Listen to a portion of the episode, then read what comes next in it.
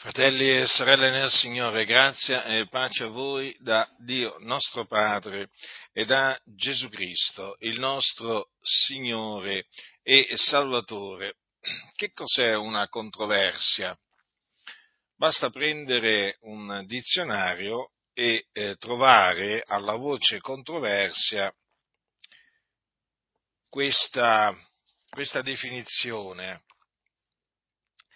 diciamo tra le altre, eh, non è l'unica definizione naturalmente che viene data al termine controversia, però è una delle tante.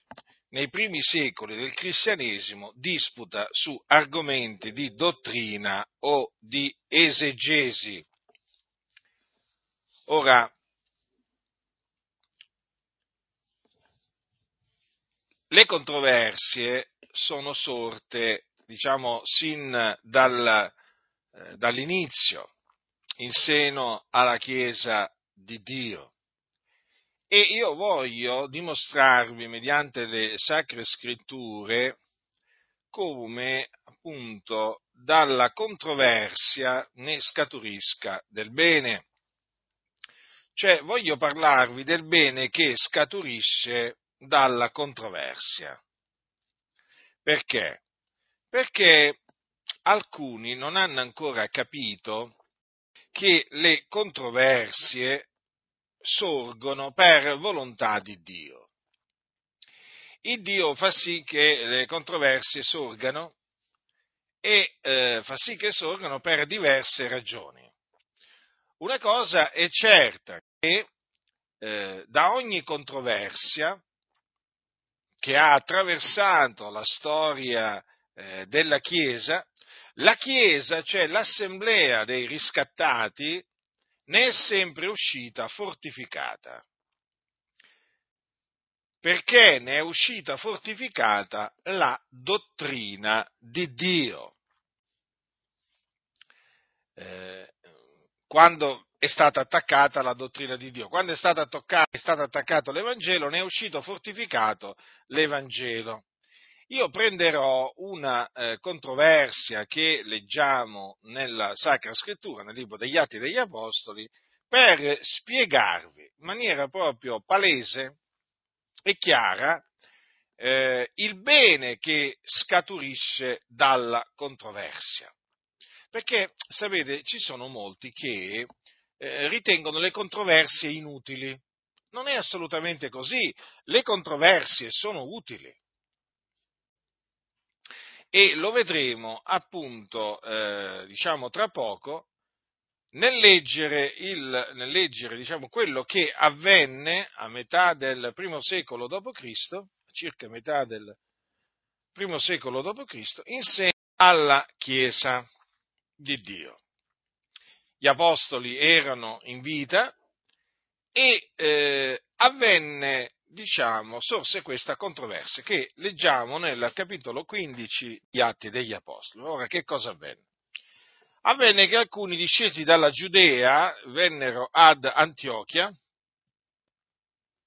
e si misero a insegnare ai fratelli quanto segue. Se voi non siete circoncisi secondo il rito di Mosè, non potete essere salvati. Dunque, questo era l'insegnamento che costoro si misero a trasmettere alla Chiesa ad Antiochia. A proposito, vi ricordo che Antiochia, eh, Antiochia è la città dove per la prima volta i discepoli furono chiamati cristiani.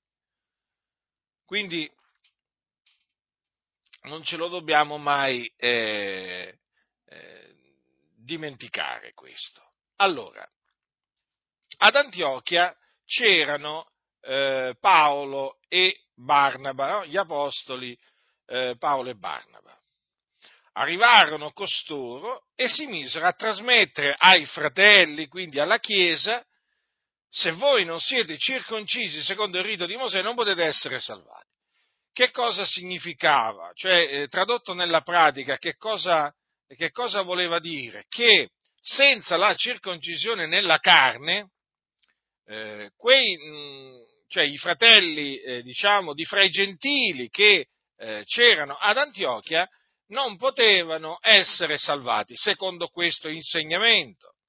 Per cui, per cui questo insegnamento eh, fu un attacco alla salvezza per grazia, mediante la fede. Perché noi sappiamo che eh, eh, siamo stati salvati per grazia mediante la fede, non in virtù d'opere, affinché nessuno di noi si glori. Allora questo insegnamento eh, costituiva una seria minaccia per la dottrina della salvezza per grazia mediante la fede. Allora, che cosa avvenne nel momento appunto in cui questo insegnamento fu introdotto da costoro eh, nella chiesa di Antiochia, so, eh, avvenne questo, leggiamo. Ed essendo nata una non piccola dissensione e controversia fra Paolo e Barnaba e costoro, fu deciso che Paolo, Barnaba e alcuni altri dei fratelli salissero a Gerusalemme agli apostoli ed anziani per trattare questa questione. Notate dunque che l'introduzione di questo falso insegnamento provocò una dissensione non piccola e anche una controversia non piccola. Quindi una disputa tra Paolo e Barnaba e costoro, notate, cioè praticamente Paolo e Barnaba si opposero, giustamente, a questi, a costoro che annunziavano ai fratelli, se voi non siete circoncisi secondo il rito di Mosè, non potete essere salvati. Ecco dunque, eh, diciamo, questa non piccola dissensione e controversia che nacque. Quindi, questa controversia nacque in virtù appunto eh, scaturì da un falso insegnamento che alcuni introdussero nella chiesa di Antiochia. Che cosa allora avvenne? Fu deciso che Paolo, eh, Barnaba e alcuni altri dei fratelli salissero a Gerusalemme dagli apostoli e dagli anziani per trattare questa questione, cioè praticamente fu deciso di eh, che Paolo e Barnaba appunto e altri fratelli andassero a Gerusalemme per esaminare la questione assieme agli apostoli e agli anziani che c'erano a Gerusalemme. E di fatti questo è quello che, eh, che avvenne, perché giunti a Gerusalemme furono accolti dalla Chiesa, dagli apostoli e dagli anziani e riferirono quanti grandi cose Dio aveva fatto con loro. Ma alcuni, dice la scrittura, della setta dei farisei che avevano creduto si levarono dicendo bisogna circoncidere i gentili e comandare loro ad osservare la legge di Mosè. Notate come a Gerusalemme,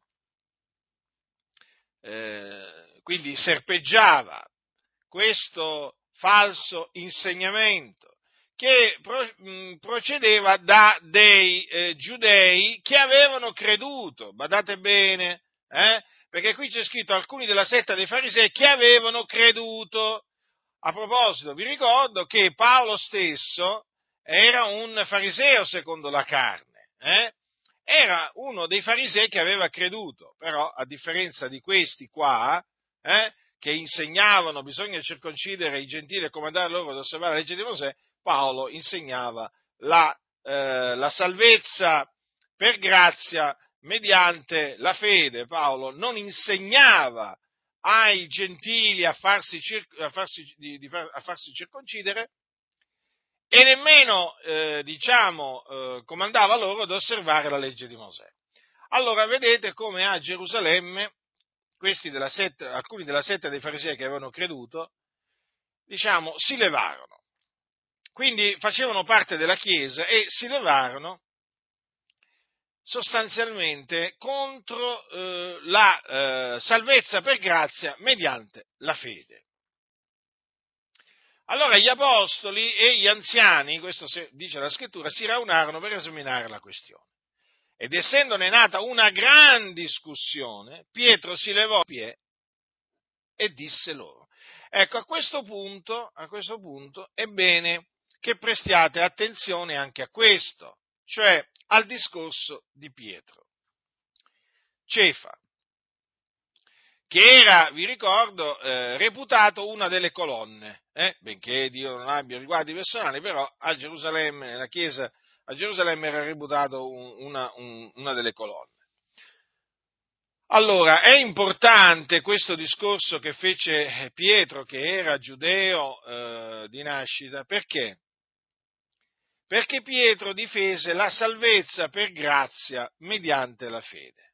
È di fondamentale importanza. Allora, ecco che cosa disse Pietro l'Apostolo. Fratelli, voi sapete che fin dai primi giorni il Dio scelse fra voi me affinché dalla bocca mia i gentili udissero la parola del Vangelo e credessero. E Dio, conoscitore dei cuori, rese loro testimonianza, dando, loro, dando lo Spirito Santo a loro come a noi, e non fece alcuna differenza fra noi e loro, purificando i cuori loro mediante la fede. Perché dunque tentate adesso il Dio mettendo sul collo dei discepoli un gioco che né i padri nostri né noi abbiamo potuto portare, anzi, noi crediamo d'essere salvati per la grazia del Signore Gesù nello stesso modo che loro. Dunque, questo discorso, potente discorso, verace discorso, in favore, a sostegno della salvezza per grazia mediante la fede, scaturì da quella controversia, da quella gran discussione, da quella grande disputa, praticamente intorno alla salvezza, ecco, su, su, sul come si viene salvati, ecco che scaturì questo discorso. Ora esaminiamo queste parole. Queste parole sono fedeli e veraci, queste parole provengono da Dio, queste parole sono parole di Dio, che appunto proferì Pietro in quella circostanza. Naturalmente il discorso di Pietro era contrario a quello del, di quelli della setta dei farisei che avevano creduto e che dicevano bisogna circoncidere i gentili e comandare loro ad osservare la legge di Mosè assolutamente contrario. Pietro, vedete, si oppose a quel tentativo di imporre la circoncisione nella carne eh, e l'osservanza della legge di Mosè ai gentili che avevano creduto. Guardate che una cosa del genere si può, si può ancora oggi verificare eh, in mezzo a noi. Non vi pensate, non stiamo parlando qua di cose che eh, diciamo, escludiamo che possano avvenire, ve lo ripeto per l'ennesima volta, ve l'ho detto tante volte. Guardate che dal nostro mezzo o possono insinuarsi nel nostro mezzo persone che dicono di avere creduto e che cercano di introdurre la salvezza per opere. Allora, vedete questo bel discorso, perché veramente è un discorso che a me piace molto, questo discorso di Pietro, eh, de, dell'ebreo Pietro, eh, a favore della salvezza per grazia mediante la fede, questo discorso è scaturito da quella non piccola controversia che appunto nacque in mezzo alla Chiesa antica. Allora, il Dio aveva scelto Pietro affinché dalla sua bocca i gentili udissero la parola del Vangelo e credessero. Infatti, qui è confermato perché il Signore lo mandò da Cornelio e i suoi, che erano gentili e che voi sapete stavano a Cesarea, e eh, il Signore lo mandò da quei gentili affinché eh, quei gentili ascoltassero l'Evangelo dalla bocca di Pietro e credessero. Vi ricordate infatti che eh, il santo angelo che era apparso a Cornelio, gli aveva detto tra le cose, gli aveva detto, manda Ioppe e fa chiamare Simone, soprannominato Pietro, il quale ti parlerà di cose per le quali sarai salvato tu e tutta la casa tua. Dunque Cornelio, eh, eh, che era un uomo pio, di Dio, che faceva molte elemosine, pregava Dio del continuo, nonostante ciò eh, non era salvato ancora. È vero che eh, le sue preghiere e le sue elemosine salirono come una ricordanza davanti a Dio, ma non era salvato. E difatti il Signore gli mandò un angelo per ordinargli di mandare a chiamare appunto Simon Pietro, il quale gli avrebbe parlato cose per le quali sarebbe stato salvato lui e la casa sua. Quali sono queste cose? Pietro lo dice qui, la parola del Vangelo. Quindi la buona novella che Gesù di Nazareth è il Cristo, che è morto per i nostri peccati, secondo, secondo le scritture, che fu seppellito, che risuscitò dai morti eh, il terzo giorno, secondo le scritture, che apparve ai testimoni che erano stati innanzi scelti da Dio.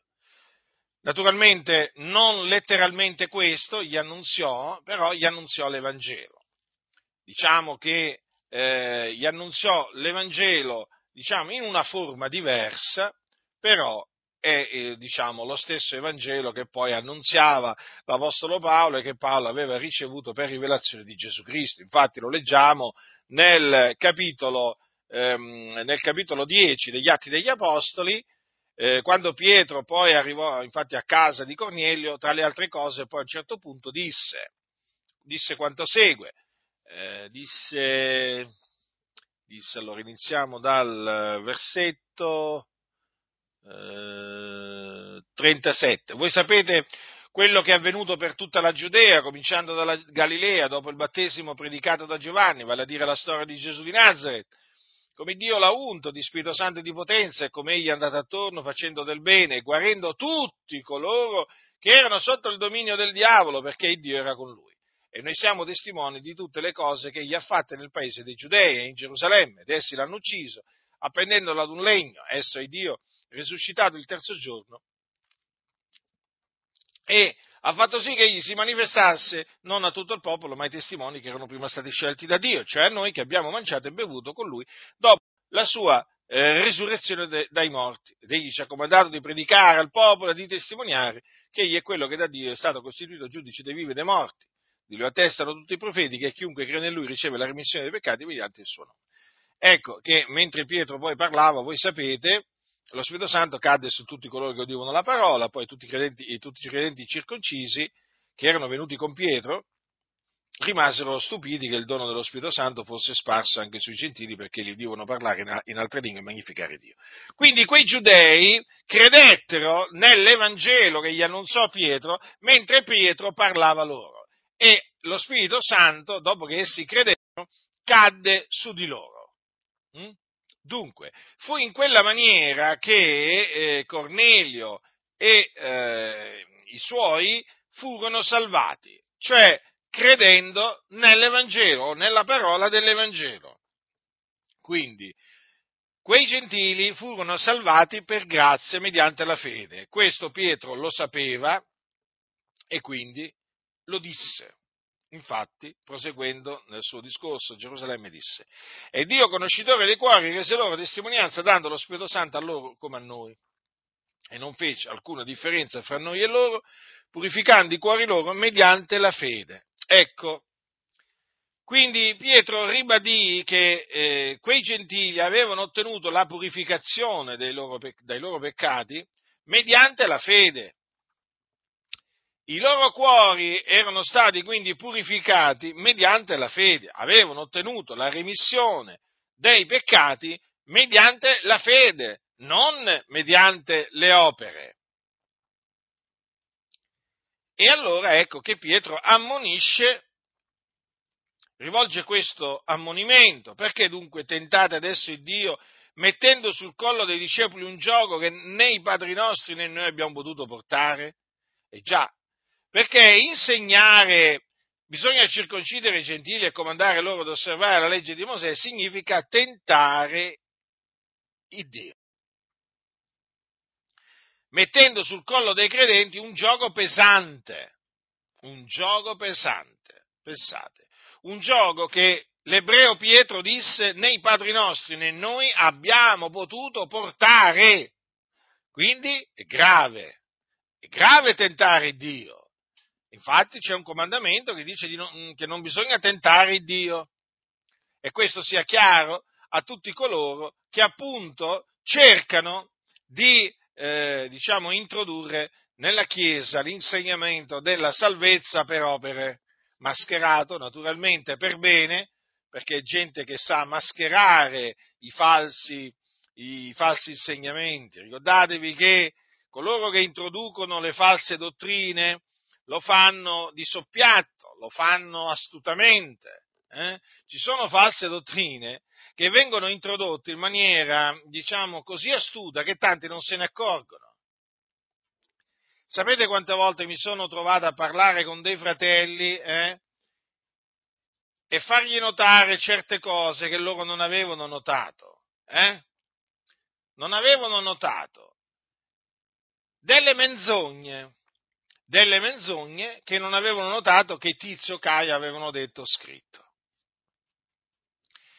E eh, perché non le avevano notate? Perché, semplicemente perché sono menzogne che vengono, diciamo, introdotte veramente di soppiatto in maniera molto astuta. E bisogna avere i propri sensi esercitati a discernere il bene dal male, eh, il vero dal falso, per eh, appunto eh, riuscire a eh, individuare immediatamente quella menzogna. Ecco perché vi dico di esaminare attentamente tutto quello che leggete e ascoltate, perché alcuni, alcuni sono astuti come il serpente antico e vi, eh, diciamo, eh, vi sedurranno eh, se voi non vegliate, se voi non state attenti, perché è gente nemica della verità, eh, è gente che ama e pratica la menzogna, è gente che sa giocare, come giocare con le parole, è gente che anche sa parlare, eh, è gente furba. Quindi vi esorto appunto a vigilare. Allora, dopo aver ammonito eh, presenti, cioè, o meglio, coloro che tentavano eh, il Dio, ehm, eh, coloro che appunto volevano introdurre l'imposizione eh, della circoncisione e l'osservanza della legge di Mosè ai gentili? Allora Pietro dice, anzi, noi crediamo di essere salvati per la grazia del Signore Gesù nello stesso modo che loro. In questa maniera dunque l'ebreo Pietro, nostro fratello in Cristo Gesù, ha ribadito che loro ebrei eh, credevano che ebrei in Cristo Gesù, credevano ad essere salvati per la grazia del Signore Gesù. Nello stesso modo che noi siamo salvati per la grazia del Signore Gesù, quindi Dio non ha riguardi personali tra giudei e gentili. Allora, come potete vedere, fratelli, eh, questo bel discorso, lo voglio ribadire, questo è discorso edificante, eh, potente, chiaro, è un discorso che è scaturito da quella controversia. Quindi lo possiamo definire un bene, che è uno dei beni che è scaturito da, questa, da quella controversia. Considerate che in queste parole di Pietro c'è una difesa dell'Evangelo. Perché? perché c'è la difesa della grazia. Quando si difende la grazia si difende l'Evangelo, quando si difende l'Evangelo si difende la grazia, perché l'Evangelo è l'Evangelo della grazia, E se è per grazia, non è per opera. Mm? Allora, oltre naturalmente a eh, questo discorso di Pietro, ci furono altri, eh, diciamo, eh, due discorsi, ci fu, eh, un, diciamo, parlarono infatti Barnaba e Paolo e poi eh, parlò Giacomo, il fratello del Signore. Dunque, voglio ribadire che Pietro con questo discorso eh, difese l'Evangelo della grazia di Dio e ammonì coloro che tentavano eh, Dio mettendo sul collo dei discepoli un gioco, un gioco pesante. Allora, dopo intervennero Paolo e Barnaba che narrarono quali segni e prodigi Dio aveva fatto per mezzo di loro fra i gentili. Infatti loro avevano fatto un viaggio, un viaggio apostolico, durante il quale il Signore aveva, aveva salvato, aveva operato, aveva salvato tanti gentili e aveva fatto anche, eh, diciamo, segni e prodigi per le loro, per le loro mani. Poi arrivò appunto il discorso di Giacomo, Giacomo il fratello del Signore, il quale appunto disse, fratelli ascoltatemi, Simone ha narrato come Dio ha primariamente visitato i gentili per trarre da questi un popolo per il suo nome e con ciò si accordano le parole dei profeti, siccome è scritto, dopo queste cose io tornerò ed edificherò di nuovo la tenda di Davide che è caduta, restaurerò le sue ruine e la rimetterò in piedi affinché il rimanente degli uomini e tutti i gentili sui quali è invocato il mio nome cerchino il Signore, dice il Signore che fa queste cose, le quali a Lui sono note ab eterno. Per la qual io giudico che non si dia molestia a quelli dei gentili che si convertono a Dio, ma che si scriva loro di astenersi dalle cose contaminate nel sacrificio agli idoli, dalla fornicazione dalle cose soffocate dal sangue, poiché Mosè, fin dalle antiche generazioni, ha chi lo predica in ogni città, essendo letto nelle sinagoghe ogni sabato. Ora Giacomo, il fratello del Signore, che era anche lui ebreo di nascita, sostanzialmente confermò quello che aveva detto Simon Pietro. E quindi che la salvezza è per grazia, sia per i giudei che per i gentili. Ma Giacomo disse, eh, disse qualche, diciamo, qualcosa di importante in merito a eh, diciamo, quello che eh, diciamo, bisognava eh, dire ai gentili. Che cos'è che bisognava dire ai gentili? Di astenersi dalle cose contaminate nei sacrifici agli idoli, dalla fornicazione, dalle cose soffocate dal sangue. Allora, queste eh, furono cose reputate necessarie, dalle quali, che, che diciamo, eh, diciamo, ci furono imposte e ritenute appunto cose eh, eh, cose dalle quali appunto i gentili avrebbero fatto bene a guardarsi. E il discorso di Giacomo naturalmente fu accettato. E allora parve bene agli apostoli e agli anziani con tutta la chiesa di mandare ad Antiochia con Paolo e Barnaba certi uomini scelti fra, eh, fra loro, cioè Giuda, soprannominato Barsabba e Sila, uomini autorevoli tra i fratelli, e per mezzo di loro fu mandata una lettera fu mandata una lettera nella quale appunto fu eh, ribadito che i gentili dovevano, eh, i gentili che avevano Cristo Gesù, dovevano astenersi dalle cose sacrificate agli idoli, dal sangue, dalle cose soffocate e dalla fornicazione. Ora, costoro naturalmente poi accomiatate si scelsero ad Antiochia, quindi Paolo e eh, Barnaba e anche altri, eh, appunto Barsabba e Sila, eh, eh, andarono ad Antiochia. E radunata la moltitudine, perché lì erano in molti che avevano creduto, consegnarono la lettera, ecco, fu consegnata la lettera. Quando, e guardate cosa c'è scritto, quando i fratelli l'ebbero letta, si rallegrarono della consolazione che recava. E Giuda e Sila, anch'essi essendo profeti con molte parole, eh, con, molte, con molte parole li esortarono e li confermarono. Dunque, notate come quella lettera produsse gioia, allegrezza eh, perché quella lettera portava consolazione, portò consolazione alla Chiesa di Antiochia. La Chiesa di, Anto- di Antiochia quindi fu confermata nella fede, fu confermata nella grazia. E questo è importante. Vedete dunque da quella controversia il bene che ne scaturì? E badate che quel bene che ne scaturì, di quel bene noi ne beneficiamo tuttora. Se io questa sera posso predicare diciamo questo, quello che vi sto predicando, lo posso fare in virtù di quello che avvenne, diciamo, eh, eh, a cagione di quelli che si erano messi a dire se voi non siete circoncisi secondo il rito di Mosè non potete essere salvati. Riflettiamoci, non è forse così?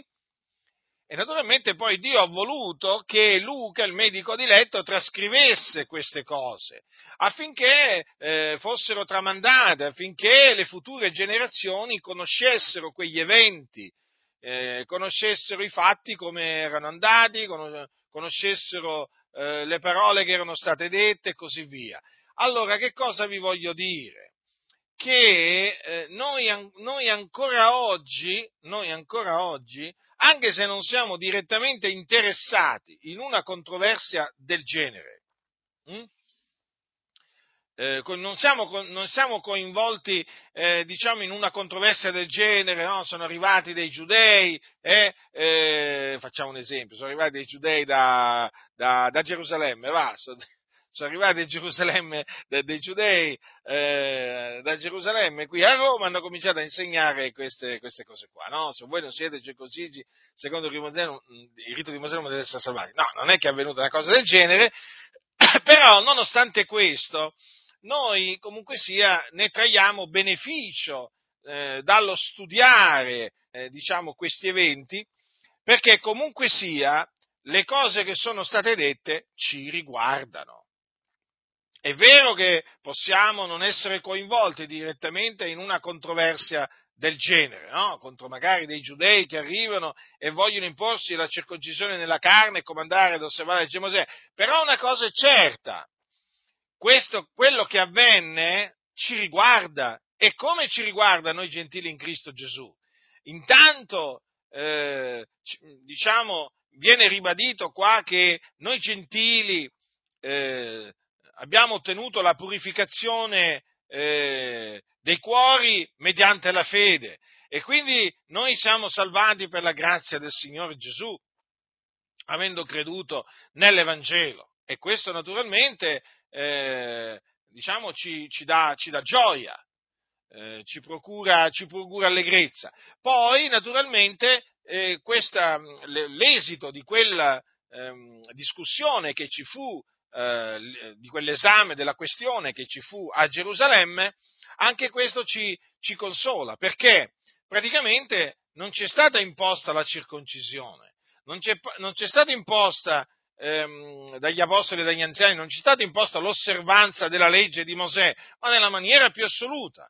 Però ci sono state imposte delle cose che, sono, che furono reputate necessarie. Infatti, in quella lettera che fu scritta e fu mandata ad Antiochia, c'erano scritte queste parole, passò bene allo Spirito Santo e a noi di non imporvi altro peso all'infuori di queste cose che sono necessarie, cioè che v'assegniate dalle cose sacrificate agli idoli, dal sangue, dalle cose soffocate e dalla fornicazione, dalle quali cose ben farete a guardarvi, state sani. Dunque, vedete, noi quindi eh, siamo venuti a sapere, noi gentili, che dobbiamo astenerci da queste cose proprio in virtù di quella controversia che era nata, eh, diciamo, eh, diciamo, che nacque così tanto, tanto tempo fa.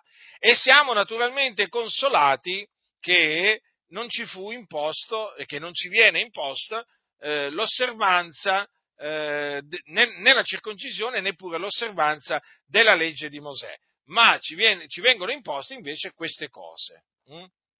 Che peraltro, vi ricordo, vanno trasmesse alle chiese, alle chiese dei gentili perché sono cose necessarie dalle quali appunto eh, eh, diciamo, si, de- si, devono astenere tutti i gentili in Cristo, eh, in Cristo Gesù. Quindi noi ancora oggi siamo consolati, eh, siamo consolati eh, nel leggere quella lettera perché ce l'abbiamo davanti, fratelli. E quella, eh, eh, eh, cioè Luca ha trascritto qui nel libro degli Atti degli Apostoli quella lettera che fu mandata ai, genti- ai nostri fratelli gentili che erano in Antiochia, in Siria, in Cilicia. Capito? E quella lettera ci riguarda, fratelli. È come se ci riguarda. Dunque, vedete, noi nel leggerla, pensate, proviamo noi gioia nel leggerla provate a pensare a quei fratelli che furono coinvolti in quella controversia proprio. Eh? Noi, appunto, leggendo questa lettera, noi ci rallegriamo della consolazione che essa reca al, al, al, all'anima nostra. Allora, vedete che, in fin dei conti, poi, da una controversia che verteva eh, appunto sulla, eh, sull'obbligatorietà o meno della circoncisione e dell'osservanza della legge di Mosè, vedete il bene che ne è scaturito, sia un bene che naturalmente eh, diciamo, di cui beneficiarono a quel tempo i santi di fra i gentili, ma un bene di cui beneficiano ancora oggi tutti i gentili in Cristo Gesù su tutta la faccia della terra. E allora, che cos'è che ci insegna, eh, ci insegna tutto questo? Appunto che le controversie eh, sorgono per volontà di Dio per eh, determinati motivi. Dio naturalmente ha un piano, eh, ha formato un piano per la, sua, per la sua Chiesa e questo piano è quello che sussiste sicuramente di questo piano faceva parte anche questa controversia che nacque a, met- a circa metà del primo secolo.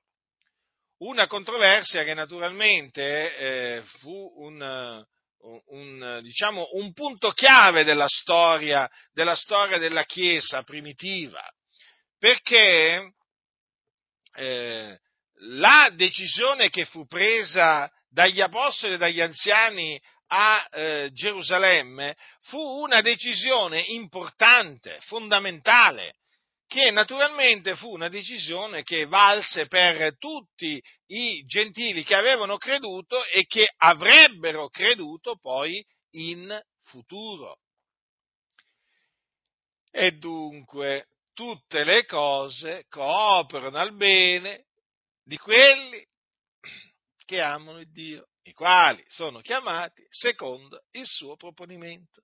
Dunque, tra le cose, tra tutte le cose che appunto cooperano al bene di quelli che amano il Dio, ci sono le controversie. Mm? Naturalmente le controversie sorgono per colpa di, eh, eh, di uomini che insegnano cose perverse, per tirare eh, sto, cose storte e perverse, per tirare i discepoli dietro a loro. E lo so, però vedete, eh, anche questo fa parte del piano di Dio, affinché poi la Chiesa insorga, i ministri di Dio insorgano, si levano in favore della verità e poi la Chiesa venga edificata tramite la confutazione delle cose storte e perverse che vengono insegnate da questi uomini malvagi che appunto cercano di fare del male, del male alla Chiesa. Quindi quando, no, quando leggete eh, le parole di Paolo eh, di Paolo ai santi di Roma. Or noi sappiamo che tutte le cose cooperano al bene di quelli che amano il Dio, i quali sono chiamati secondo il suo proponimento. Ecco, dovete ricordarvi, fratelli del Signore, che tra, diciamo, tra tutte le cose che cooperano al bene ci sono anche le controversie. Naturalmente questa fu una delle controversie, eh, badate bene, fu una delle controversie che sorse nella Chiesa, nella chiesa antica, eh, nel primo secolo dopo, eh, dopo Cristo, perché ce ne furono altri. ma ho preso questa controversia per appunto mostrarvi come poi ne scaturisca del bene dalla controversia. Naturalmente del bene per il popolo di Dio, cioè per quelli che amano Dio. Notate infatti che dice tutte le cose coprono il bene di quelli che amano il Dio. Quindi la categoria è ben precisa. Eh? I quali sono chiamati secondo il suo proponimento. Vedete come? Quindi coloro che sono chiamati secondo il proponimento di Dio, che sono gli eletti di Dio, amano Dio.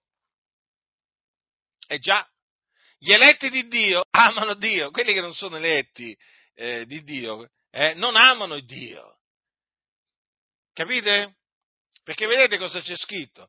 Quelli che amano Dio, i quali, vedete? Quindi la, una caratteristica di quelli che sono chiamati secondo il proponimento di Dio, secondo il proponimento delle elezioni di Dio, è quello che amano il Dio. Sì, lo amano. Non c'è scritto di quelli che amano il mondo. Il mondo non va amato, né il mondo né le cose che sono nel mondo.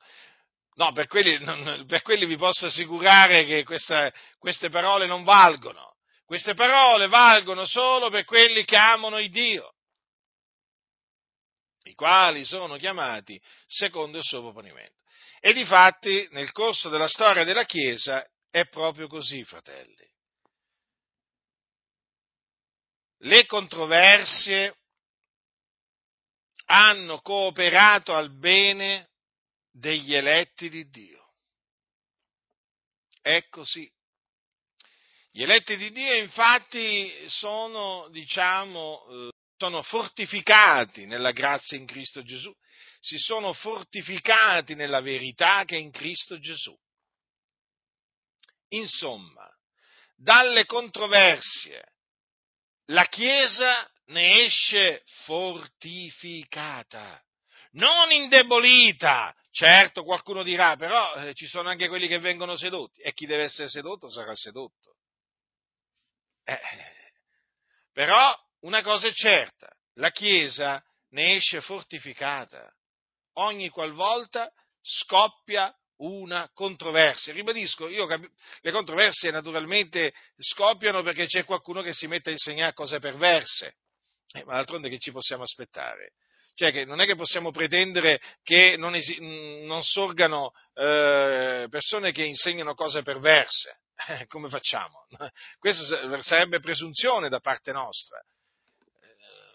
Quelli che sorsero nella Chiesa antica, quelli che insegnavano cose perverse, e noi che cosa pretendiamo? Che oggi non sorgano quelli che insegnano cose perverse, ma ci illuderemmo. Fino a che noi saremo sulla faccia della terra, fratelli, sappiate questo, che dobbiamo vigilare, vigilare, perché anche dal nostro mezzo possono sorgere, come già sono sorti, persone che insegnano cose perverse per trarre i discepoli dietro a loro, a loro stessi, capite? Però, anche quando ciò avviene, e naturalmente avviene per volontà di Dio, poi in virtù della confutazione delle cose storte e perverse che eh, sono state insegnate o che eh, hanno costoro hanno tentato di introdurre in mezzo alla Chiesa, da questa confutazione la Chiesa, diciamo, ne riceve tanto bene perché si fortifica nella grazia, si fortifica nella verità studiando la storia della Chiesa, e quando parlo di storia della Chiesa, naturalmente parlo, diciamo, della storia della Chiesa dal primo secolo a.C. fino ad adesso, quindi compresi tutti i movimenti, eh, tra cui anche il movimento pentecostale, non si può non riconoscere che da ogni controversia la verità è uscita sempre fortificata ma sono, sono, sono scoppiate tantissime di quelle controversie, fratelli nel Signore. Se io dovessi fare la lista di tutte le controversie che sono sorte nella storia della Chiesa, intanto sarebbe una lista parziale, ma è lunghissima, eh? è lunghissima. Ma tant'è che la Chiesa ne è uscita sempre fortificata. Perché vedete, il Dio fortifica la sua Chiesa e, uno, e usa anche praticamente la controversia per fortificare la sua Chiesa, perché come, come vi ho detto, il Dio se da un lato fa sì che sorgano uomini che insegnano cose perverse, dall'altro fa sì che sorgano, che si levino coloro, in favore, diciamo coloro che sono da Dio, in favore della verità. E quando si levano coloro che sono in favore della verità, è chiaro che le menzogne vengono distrutte, quindi rase al suolo, sostanzialmente. Eh? Vengono fatte a pezzi, come si suol dire. E la verità viene innalzata, glorificata, celebrata, perché la Chiesa ama la verità. Capite? La verità di Dio. La Chiesa. Certo, poi ci sono anche i figlioli del diavolo, i servi del diavolo che eh, odiano la verità. Sì, questo, questo è vero, però ribadisco, fa tutto parte del piano di Dio. Poi c'è un aspetto diciamo, della controversia che non dovete sottovalutare, cioè il fatto che il Dio usa la controversia per mettere alla prova i suoi. Perché che cosa succede? Quando scoppia una controversia, naturalmente, c'è quello che insegna la falsità e quello che si leva per difendere la verità e quindi confutare la falsità. Allora lì chiaramente si formano degli schieramenti, degli schieramenti. C'è chi si schiera di qua e c'è chi si schiera di là. È una maniera questa da, usata da Dio per provare i cuori dei suoi. Capite? Quando sorge una controversia, ricordatevi che il cuore è provato, siete provati e quindi dovete esaminare bene le cose per sapere dalla parte di chi vi schierate, perché potreste schierarvi dalla parte sbagliata, cioè dalla parte di quelli che insegnano false dottrine. Capite? Se uno si presenta in mezzo a noi e comincia a insegnare se non siete circoncisi secondo il rito di Mosè non potete essere eh, salvati, voi che farete? Eh? Andrete dietro a loro sviandovi dalla verità? Mm? Così non sia. Quindi dovete essere radicati, fondati nella verità che è in Cristo Gesù, per non cadere nelle mani, o meglio, nelle fauci, perché questi sono bestie feroci, eh, appunto di questi uomini scellerati che cercano di introdurre di soppiatto eresie di perdizione in mezzo alla Chiesa. Ecco perché Gesù dice, disse vegliate pregate, prima vegliate, eh? poi pregate. Le cose vanno assieme, però notate come prima detto, vegliate, state in guardia, state in guardia, non abbassate mai la guardia. Perché? Perché succede sempre così, che colui che eh, diciamo si mette a insegnare falsità coglie di sorpresa un po' tutti. Eh, quindi eh, bisogna essere pronti, la reazione deve essere pronta, decisa, determinata. Eh, non bisogna vacillare, non bisogna arretrare, non bisogna eh, compromettere la verità, non bisogna farsi vedere, eh, diciamo, pronti al compromesso, ma bisogna, bisogna che la Chiesa sia vista ferma, incrollabile, eh, pronta a difendere la verità, costi quel che costi. E la Chiesa, anche quando diciamo qualcuno tentasse di ricattarla, non deve cedere. Non deve cedere, non importa quale forma di ricatto sia, ma la, la Chiesa non deve cedere davanti a chi insegna false dottrine. Anche se chi insegna false dottrine dovesse, portarsi con lui un esercito, non bisogna seguire chi insegna false dottrine, perché Dio ci mette alla prova, fratelli nel Signore, ci mette alla prova tutti quanti, non ve lo dimenticate mai questo. E quindi è di fondamentale importanza vegliare ed essere pronti appunto a levarsi in favore della verità, costi quel che costi, quando appunto la verità verrà attaccata. Il Dio ha dato a quelli che lo temono una bandiera affinché si levino in favore della verità. Noi abbiamo questa bandiera, la teniamo alta, non la abbassiamo, ci leviamo in favore della verità e distruggiamo i ragionamenti ad ogni altezza che si eleva contro la conoscenza di Dio. Non ci interessa, non ci interessa quello che accadrà, noi sappiamo in chi abbiamo creduto, noi sappiamo che Dio è con noi, per noi, in mezzo a noi e quindi Dio ci confermerà nella fede, in ogni opera buona e in ogni buona parola fino alla fine. Come ha fatto sino a qui, così continuerà a farlo nella sua grande fedeltà e bontà. Quindi noi non temiamo di rimanere soli, di rimanere in pochi, no, assolutamente, perché a noi quello che interessa è rimanere nella verità. Non vogliamo un miscuglio di verità e di menzogna, noi vogliamo soltanto unicamente la verità, perché noi amiamo la verità e odiamo la menzogna. C'è chi vuole un miscuglio di verità e menzogna, non ci interessa niente, se ne vada per la sua strada, eh? ma noi vogliamo stare solamente con coloro che dimorano nella verità e eh, amano la verità. Se qualcuno si mette ad amare la menzogna, a noi di questo qualcuno non ci interessa proprio niente. Poi peraltro ci sono alcuni che si mettono ad amare la menzogna, ma tu li riprendi, li confuti, non ci sentono, non ci sentono, si induriscono, si induriscono per inganno del peccato, perché? Perché il diavolo li ha ingannati, li ha sedotti e quindi poi vanno di male in peggio, come dice la scrittura. Eh? Un abisso chiama un altro abisso.